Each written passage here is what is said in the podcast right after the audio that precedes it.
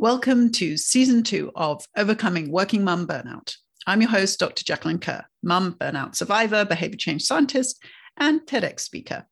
On this podcast, I interview international burnout experts, HR and DEI leaders, and lifestyle coaches to find out how we can create individual, organizational, and cultural change to prevent burnout.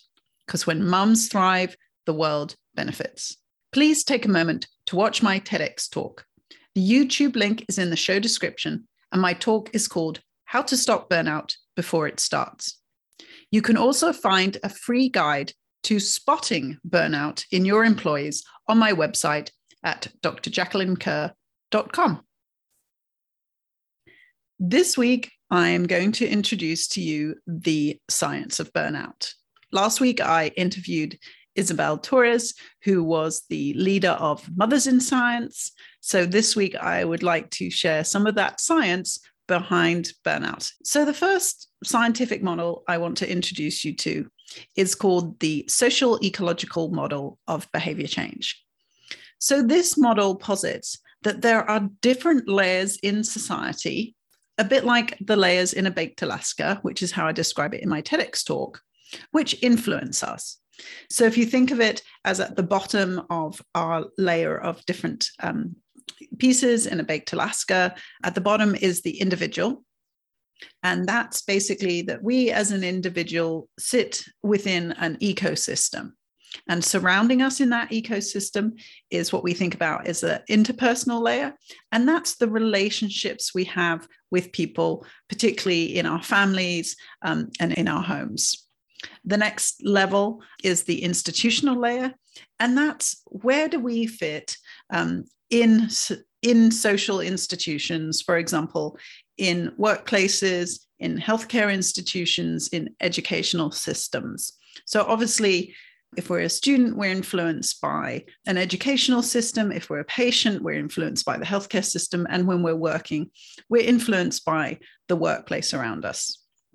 And then finally, society as a whole has a large influence on us, not just through its laws um, and, and policies, but also through culture and social norms and societal expectations.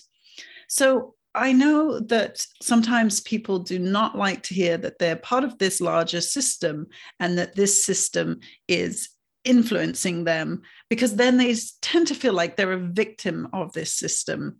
And then sometimes people think, well, if I'm a victim of the system and if it's the system's fault, then there's nothing I can do personally to change it. So I think several reasons why I really focus on this system is because it's the reality. We are influenced by multiple things. We can't escape those influences. So to me, it's really important, one, to acknowledge them and to think about when we want to make change, we have to think about the, those systems.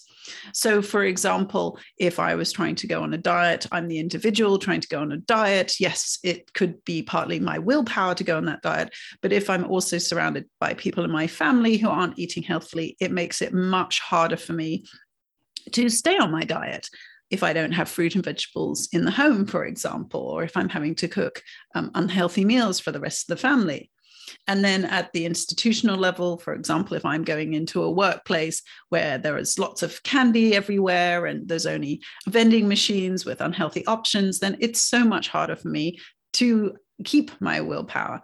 And then if I live in a society where there are not healthy foods easily available anywhere I go and at reasonable prices, then again, it's so much harder for me to diet. So it's not that you're a victim of this system, but you either have supports from the systems or barriers from those systems. So, in some ways, I feel like if you're struggling in a situation, and particularly with a situation like burnout, it is important to remember that it's not entirely your fault. That doesn't mean that you're a victim, but it, there are many things that you can't control. And so, for me, I think that's important to recognize one, health self compassion, because you're not able to control everything around you. And you can definitely control the things that are within your control. But you have to understand okay, this is hard what you're trying to do in this context. Any behavior change is difficult because it comes in this social ecological context. And the other thing is to have compassion for other people, because when you see them struggling, rather than sort of go, oh, they're rubbish, they can't stick to a diet, you can go, yes, it's really hard to stick to a diet when you have all these things going against you. And that certainly doesn't mean don't try, but that's where, again, the more we can set up systems and social systems that are supportive of health, uh, the better, the better. So you can control things personally, but also collectively, we can control things in the way we vote and other decisions that we make. And particularly because of this interconnection between these layers, if you think about what you do personally or what you do as a family, it has repercussions for other people. The layers are there, they influence us, but they're also there for us to influence back out into society. So your family can influence other families around you. Um, what you bring into your workplace can influence other employees around you and can ultimately influence policymakers and decision making. So that's why I actually see it as empowering. But I think it's important to situate any health behavior that we're trying to work on, including burnout, in this larger context. Okay, so now really focusing in on burnout and burnout symptoms. So, burnout is an occupational phenomenon which is recognized by the World Health Organization. So it's not an illness, it's something that can lead to other illnesses. So there isn't really a diagnosis as such for burnout versus what you might receive for something like depression. So, one of the ways to get started and understand are you experiencing burnout or are those around you experiencing burnout is to start with Dr. Christine Maslach. She has the Maslach's burnout inventory. And in that, the three main constructs that are measured are exhaustion, which is a feeling of being overextended, cynicism. So, in some ways, what you're doing no longer has meaning, and lack of productivity. And that's not total productivity, but you'll become less effective than you were before. You could still be um, working you could still be achieving at a, a, fairly high level but what it takes you to get there is longer and I also like to think about some other symptoms that are um, described, maybe not so much in the research, but maybe in some of the, the, the more popular books around burnout, because I think it describes things like being tired but wired. So you're exhausted, but your brain won't switch off. Feelings of resentment, being judgmental of others, and having a lot of negative self talk, those are also symptoms that you want to look for. And then there's things like feeling depleted and being judgmental of, of others. Another description that I found helpful was um, overthinking, overgiving, overachieving, overworking, and overdrive which leads to overwhelmed. So, if we think about the prevalence of burnout, like what percentage of the population is burned out, it's really hard to tell because a lot of the surveys that are out there aren't using the, the Maslach burnout inventory.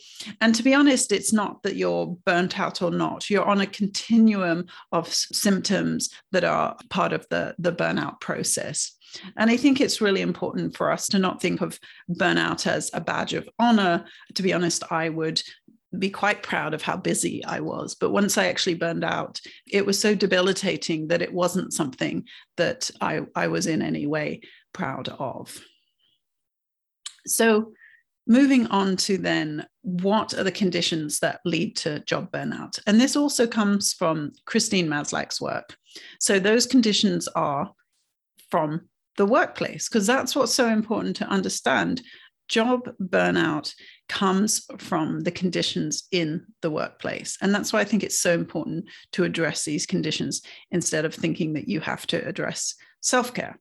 So, the conditions in the workplace are work overload, lack of autonomy, lack of reward, injustice, lack of collegiality, and value conflicts within the organization.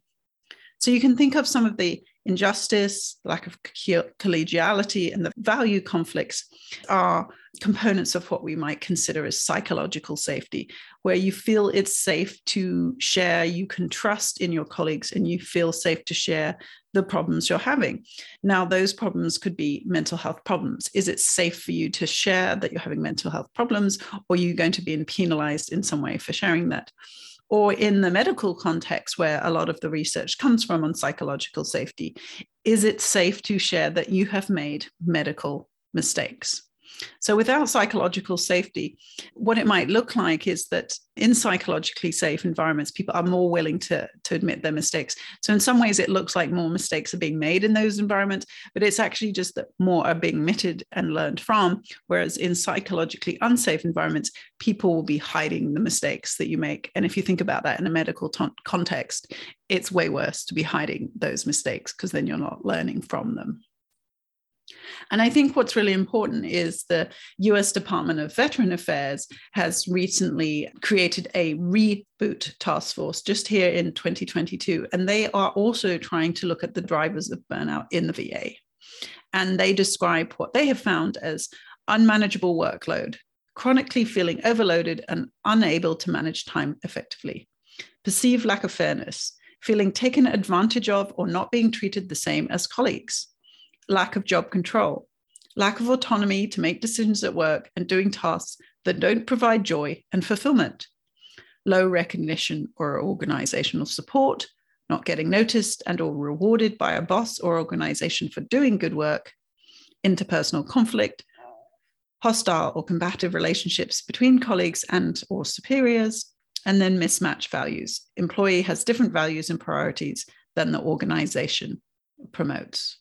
So these are the conditions that lead to job burnout. Another perspective that came from a paper by um, Dr. Wang called Beyond Burnout, looking deeply into physician distress. There's a very important um, model in there, similar to the ecological model that I presented to you in the first place. So, what they're saying is um, what type of um, person is likely to become a physician. So, even though this is a physician example, you could ask the questions for yourself, which is what type of people come to work for you? What do they experience as a team? And what is your workplace culture? Do you have fair systems in place? So think about the, the personal level in, in terms of a physician, but it could be similar in other workplaces. They have potentially unhealthy perfectionism, pathologic altruism, self recrimination if they don't feel good enough, and they become subject to pitfalls of success. That success means so much to them that they become victims of it. And those personal levels are then fitted within this interpersonal level. And in medicine, you can have this empathetic distress because you are um, caring for patients. You can also have moral suffering because you might be a victim of um, abuse in that situation. And there's often bullying and marginalization, unfortunately, within the, the medical system. And then at a systemic level, the medical culture, the doctor believing in themselves as all powerful, the workplace environment, a stressed environment, very much overworked, the working hours, the lack of staffing, etc. And then generally the healthcare system itself and what its values are and how it operates, for example, particularly in the in the US, very much driven by profit-based, insurance-based system where certain things are, are much more pushed in terms of you are paying for more and more testing and, and, technologies and things that aren't necessarily delivering the most high quality care. So you could have value conflicts with that. So you can think of that in your environment as well. So are the type of people that coming to work for you, are they go-getters looking for a quick buck who are competitive and they value that you reward the highest sales performers. You know if that's your environment and that's the environment that people come in expecting that then that seems like a good person environment fit. But if you have people coming into your organization and, and you have those values, but the person coming in is caring, they're looking for meaning, they're looking for psychological safety, belonging, trust, autonomy, and they want objective, transparent promotion systems and they want collaboration to be rewarded then someone like that in a very highly competitive environment wouldn't fit. So I think it's really important that we we're very honest um, with our employees when they come into a system to say what are the things you value and to check that those value systems align. It doesn't work if you try and pretend to a potential candidate that you have these great values in your organization, for example, DEI, and then they actually come to your organization discover you haven't got equity and diversity So, those are the things that lead to burnout when there's a mismatch of that person within the environment. Caitlin Donovan has a great list of internal and external burnout causes. So, on the internal side, you have things like people pleasing, overgiving, family conditioning, negative thought patterns, poor boundaries, low self worth, trauma or bullying history, perfectionism, inability to prioritize self, trouble delegating, and trouble asking for help. So you can see that those are all the things that you might bring to the table. And then on the external side, you have things like workload, lack of autonomy, mismatched values, lack of praise, cultural pressure, lack of community, lack of role clarity, no managerial support, being a caregiver, discrimination of any kind, and then the, the, the health of the overall environment. So, again, just realizing that the type of person you are within another environment. And obviously, you can work to change some of the type of person you are, but you also might have a value of giving that you don't want to give up just because your workplace context doesn't value it or takes advantage of it. And I think that's the situation that can occur quite often. So, now moving on to thinking about the 12 phases of burnout that come from Freudenberger and North. And so, the first stage is the compulsion to prove oneself. Then you move to working harder, neglecting your needs, displacement of conflicts and needs, revision of values, denial of problems, withdrawal, obvious behavioral changes, depersonalization, inner emptiness, depression, and burnout syndrome. And I added a 13th stage of this, which is you leave your job, you lose your identity, and you let loose the inner critic. But thinking about these 12 stages of burnout, there's various points along there that somebody could could um, intervene and notice things. So, for example, if you see somebody, somebody um, becoming withdrawn, if somebody who used to contribute a lot contributes less, that's a good indicator. And that's stage seven. Stage eight is obvious behavioral changes. These could be maladapting coping behaviors, such as alcohol or drug abuse. But they could also just be that you're not the same person as you were, becoming hypocritical, frustrated more easily, expressing resentment passive aggressive, eye rolling, gossiping. All these th- things could be negative sides of behaviors that make might make you think about a person more poorly and actually it's just a symptom of the stress and the burnout they're going through so, if we go back to stage one, which is really one of the places where you can intervene, that is that compulsion to prove yourself. So, I think it's really important to recognize that not only you as an individual might be bringing this need because of your family or social context to prove yourself, but also the employees that you have these great performers these great achievers these um, awesome perfectionists with attention to detail they're people that you really benefit from in your organization and and their need to prove themselves leads to productivity for you. So i think that's why it's so important to really think about that first stage because that then goes into this working harder and then starting to neglect your needs and avoiding conflict and, and that revision of, of values. So you come in with ideals of what you want, and then you slowly lose those ideals as you start to see that they don't fit in the system. So, again, back to that point I made about the beginning with the social ecological model is when we think about all these different influences, have compassion with yourself and have compassion with others. And really, with these 12 phases of burnout, I, I really say have compassion at any stage because somebody who does feel this need to prove themselves has obviously experienced something in life where either they're only rewarded for their achievements, not for being themselves, or they've never been rewarded and they're always overlooked. And so then they are feeling like they, they keep having to prove themselves. So to me, either situation is a pretty hard place to, to be starting from. So one of the questions is, does everyone go through burnout equally? And some of these statistics came from Mindshare partners, where women are twice as likely to experience depression, anxiety, or PTSD, but men are more likely to succeed in committing suicide. Um, LGBTQ are three times more likely to experience mental health conditions. Race discrimination at work results in higher levels of stress and lower life satisfaction. And millennials and Gen Z are more likely to leave their work due to mental health conditions. So I think it that basically says that many groups can be suffering burnout. But I think the reasons for those experiences are quite different. For example, there could be a pressure on a dad to be a provider and to not express emotions, for example, what we might consider a male stereotype.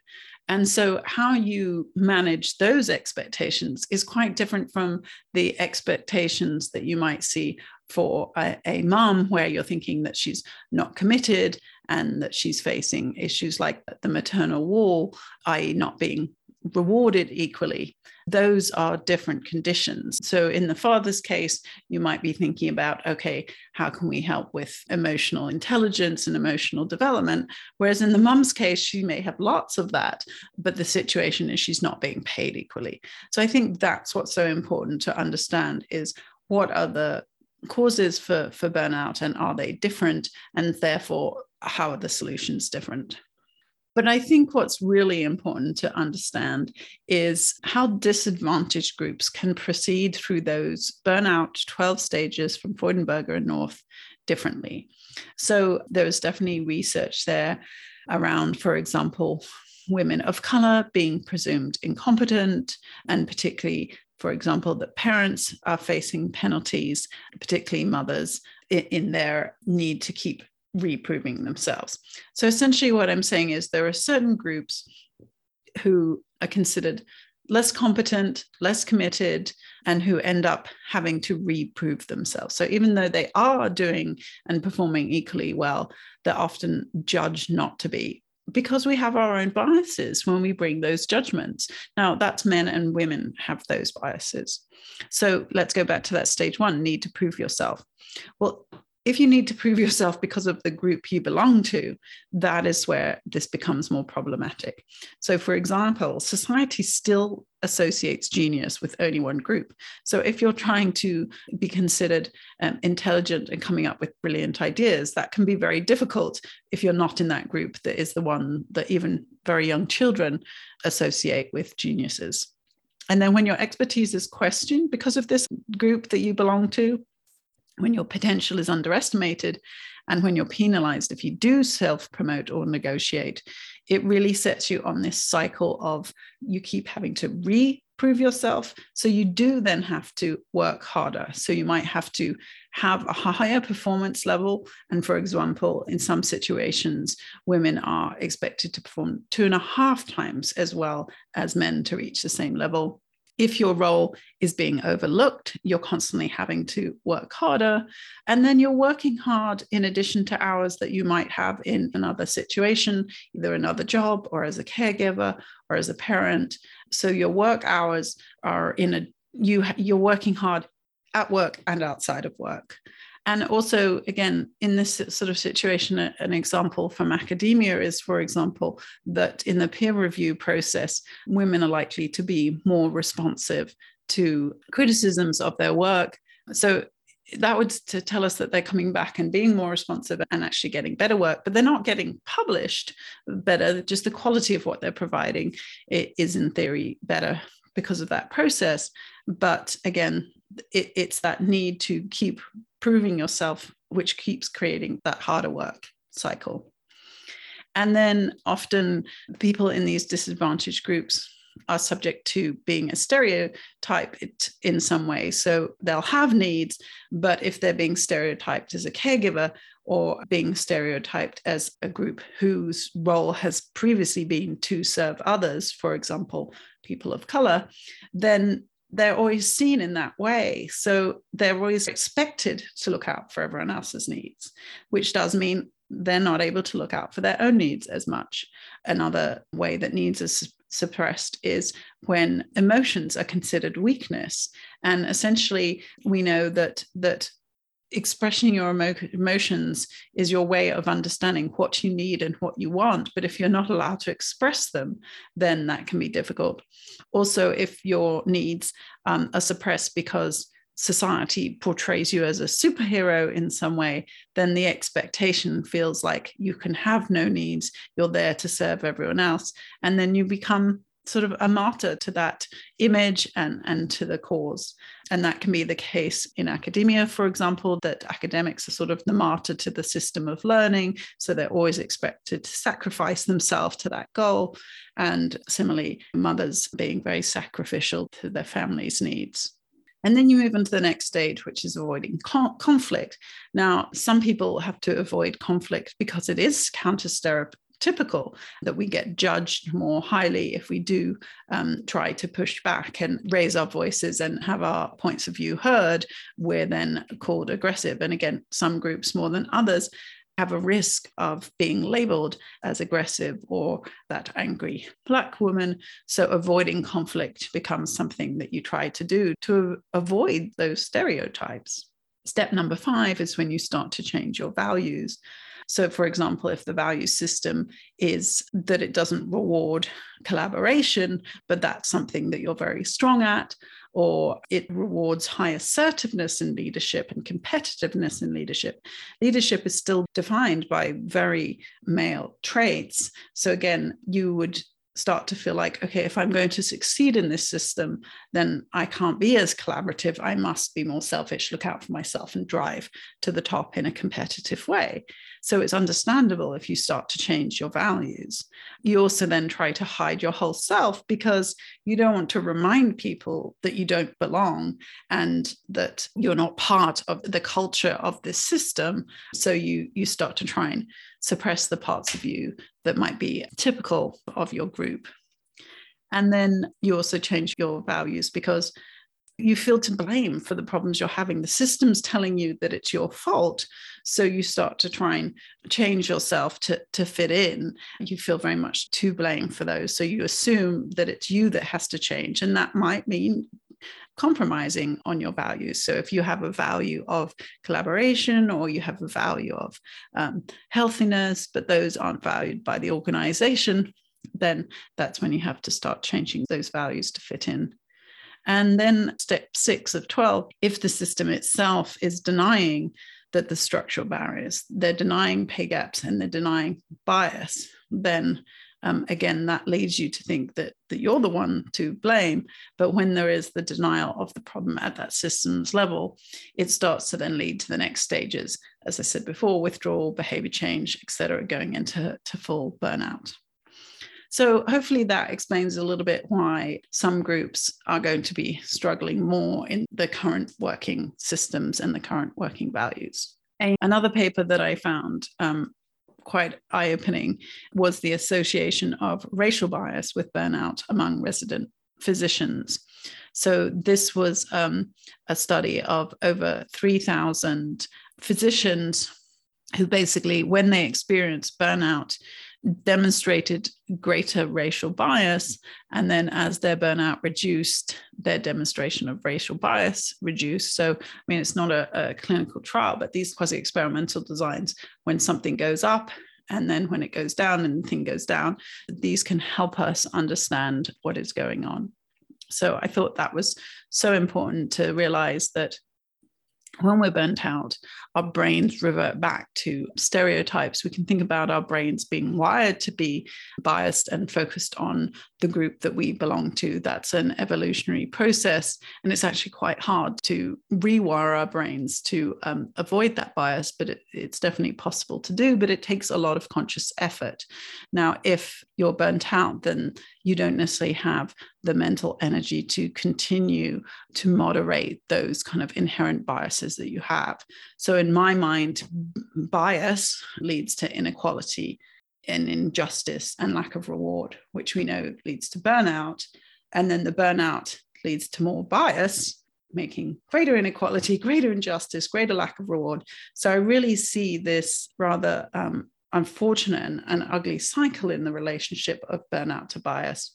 And so that's partly why, in my approach to burnout, I really think about this alignment between burnout and bias, and then think about the solutions also being al- aligned. Because if you reduce the barriers to progress for all groups, then that will also help improve diversity and reduce some of the causes of burnout. But in addition to workplace burnout, there is also parental burnout, which has been mostly studied by Dr. Isabel Roskam, and I interviewed her in a previous episode. And so that's one of the things to remember that becoming a parent can be triggering. It can be a memory of childhood trauma that you've experienced, or simply that you're trying to become a parent, but the models that were role model to you aren't necessarily the ones you want to model yourself. So that can become um, very confusing. And so, parental burnout is when you feel um, emotionally drained by your parenting, when you feel role shame in how you perform your role as a parent. And this, particularly if you used to be comfortable with it and then you become less comfortable with it, and certainly not enjoying that role as a parent. And Dr. Roskam has done a 52 country study where she found that the countries where there's more likely to be parental burnout are countries like the US that have this very individualistic culture and making it much harder as a parent to be able to ask for help. And you're really expected to be quite self reliant. And so that then can be problematic when you're needing help as a parent. Obviously, previously, how society was set up with more community and, and village supports, that, that wasn't such an issue. But in today's modern society, um, it can be a real barrier to asking for help. Another piece of burnout science comes from sociology, and it's basically the relationship between role strain and role conflict and burnout. So, basically, when you think about the multiple roles that you might have within a job. So, for example, if you are a manager, and so you're trying to manage your team but you're also trying to respond to to the needs of the, the c-suite and you might have a role as an accountant but maybe you also have responsibility for other things in the organization. You might be on an erg for example. And so when you have multiple roles within an organization or, for example, for academics, they have many different hats they have to wear. They're a teacher, they're a mental health advisor, they're a researcher, they're an administrator, they're a community servant. So, all these different roles can be very um, much struggling and whereas in, say, some companies, as you move into management, you less focus on your own skills and then you focus more on helping your team. In academia, you're constantly having to keep your skills up to date and keep your research going. You don't get to let go of that because you're always judged by that. And you're trying to obviously help a team because you want students to be coming through and you're trying to have um, a good group of staff to help projects run but it can be really challenging because those things are not rewarded and then think about all those multiple roles you have within an organization and then the multiple roles you have in life. So you could be a member of a church, or you could be a mother, you could be a father, a daughter, or a brother, a sister, wife, husband, you can be a caregiver. So there's so many roles that you might have in your life in addition to your work role that create strain and basically that's the the theory of role strain is the more you have these roles that you have strain in those roles, but also if the roles conflict with each other. So if you're trying to turn up to work and do a certain job, but you have to leave at a certain time to go pick up your kids, then that can become role conflict if your organization isn't supportive of that role. So those things also will lead to burnout.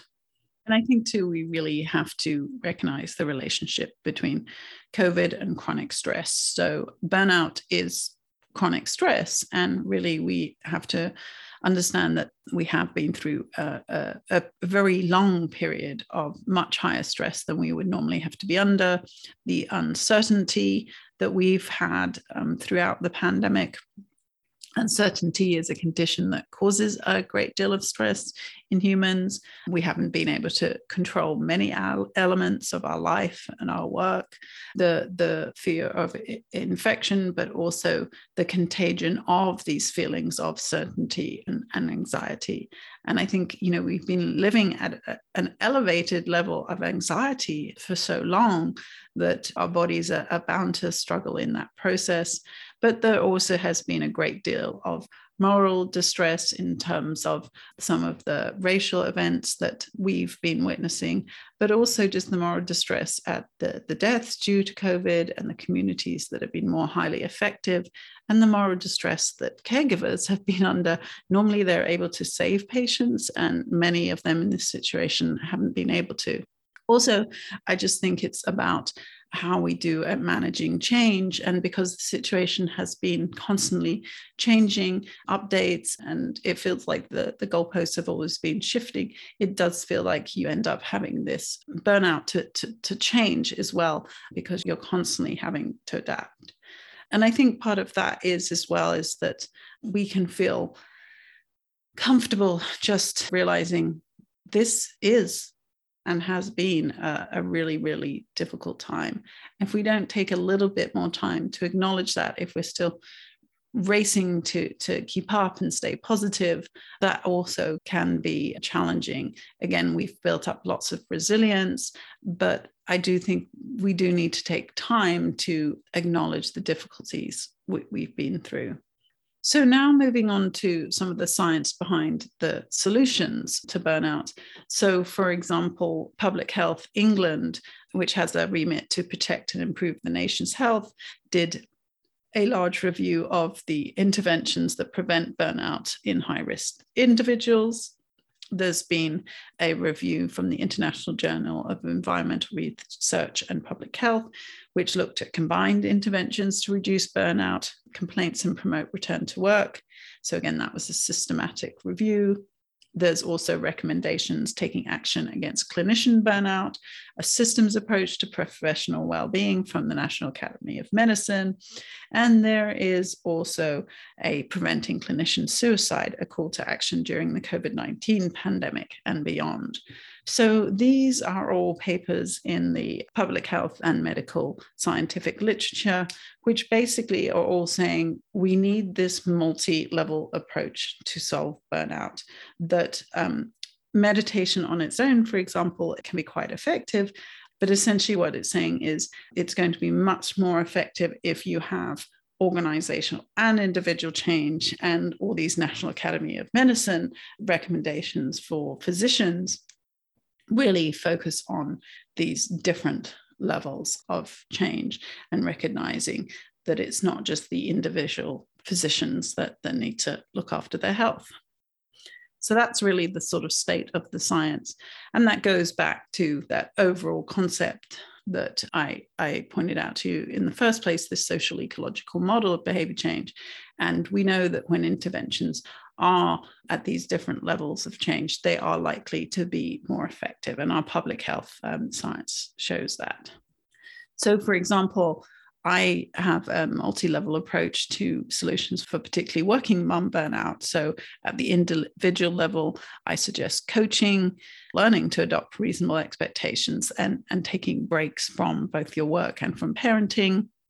At the family level, finding ways to have more shared tasks and fairly shared amongst the family, to learn to communicate needs more clearly so that um, they can be met and to think about more achievable parenting techniques, ones that really help to put some of the responsibility on the kids as developing adults to help their development, but also so that you're not such a controlling and micromanaging parent. So, those are things that can help us let go of these additional tasks in the family context. At the workplace, to focus on autonomy, reducing working hours so that the work hours you have are more focused, maybe working at different times of day so that conflicts between school pickup or other caregiving duties can be avoided. Having a transparent, objective, and structured hiring and promotion. So that's a fair process. And for me, I really believe that as well being becomes a key performance indicator, then a lot of the policies and practices that, that we know are important will then become priorities for the organization, will be invested in by the organization, and they'll fall into place more. And then for me, also at the society level, I believe that there should be things like subsidized childcare, child tax credits, so that we can actually support our families, and that there should be paid leave for all caregivers. So any form of caregiver can be supported in that role and really overall in the general messaging for society is that um, both men and women can be caregivers and that both caregiving and work is appreciated and even through um, advertising campaigns that are coming now out of many of the, the athletes who are taking breaks and recognizing their mental health. There's a Powerade campaign around pause is power. So I think those types of things can really help us shift cultural changes. And then obviously, I talk a lot about behavior change. And so there's a whole science behind behavior change the, that I've talked about in many episodes. I'm not going to talk about that particularly today because today is really focused on the science of burnout. But those behavior change techniques can help us achieve all these different goals. And there's a whole other area of science called implementation science, which can help us implement programs in organizations.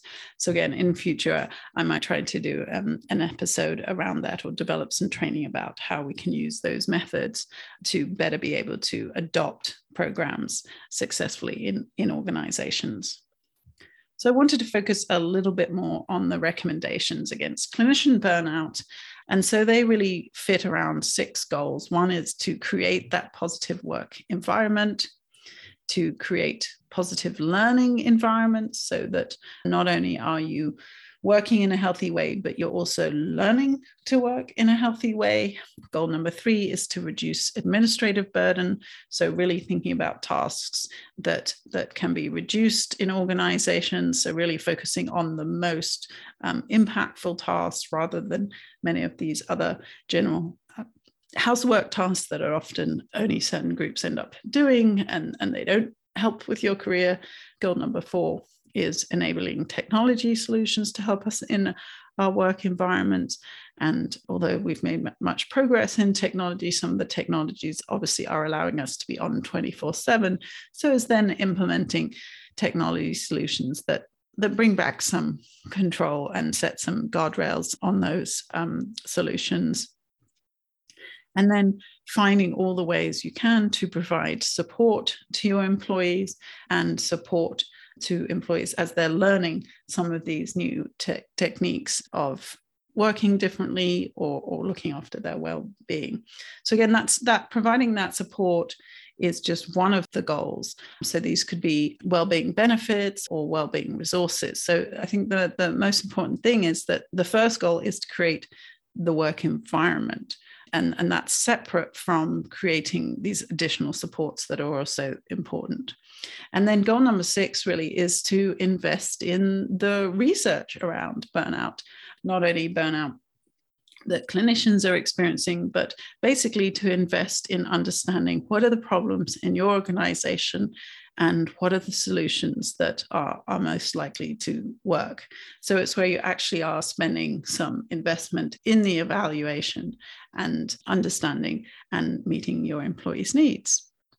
So that's a quick run through of some of the science around burnout, the science that I have found helpful to understand as I've come to understand my own burnout and as I've um, come to basically take my public health science approach to burnout and think what is it that I have used in, in my career as a scientist over the decades and how can I use that understanding to really understand how we do these multi-level changes and interventions that are going to move us much further along in reducing the, the burnout epidemic that we're currently experiencing so yeah i hope that i made some of the science understandable. And yeah i appreciate keeping my scientific hat on. It's not one of my roles that i find leads to job strain. I find it's an approach that really helps me cut through a lot of the um, exercises that companies seem to be doing, where they're just saying that they believe in diversity, equity, and inclusion, and saying that they're looking after their employees' mental health, And that science hat that I wear really helps me cut through and say, well, what evidence do you have?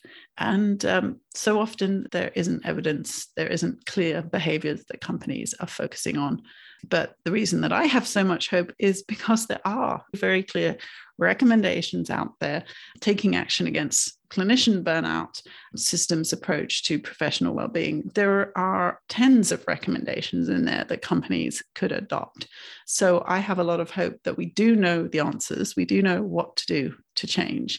And really now it's that intersection of how do we implement this in workplaces? How do companies become convinced to invest in it and essentially then we can move forward and have solutions that that actually work in the workplace. Okay, thank you so much for listening today. Just a reminder, you can watch my TEDx talk. The um, talk is called How to Stop Burnout Before It Starts, and the YouTube link is in the show notes. And also, please go to my website and download the free guide to how to spot burnout in your employees. Okay, Thanks so much for listening today. And just a reminder this podcast does not replace medical care. If you're feeling any physical or mental symptoms of burnout, please go to a healthcare provider or call the appropriate helpline. So, burnout serious. Please take care.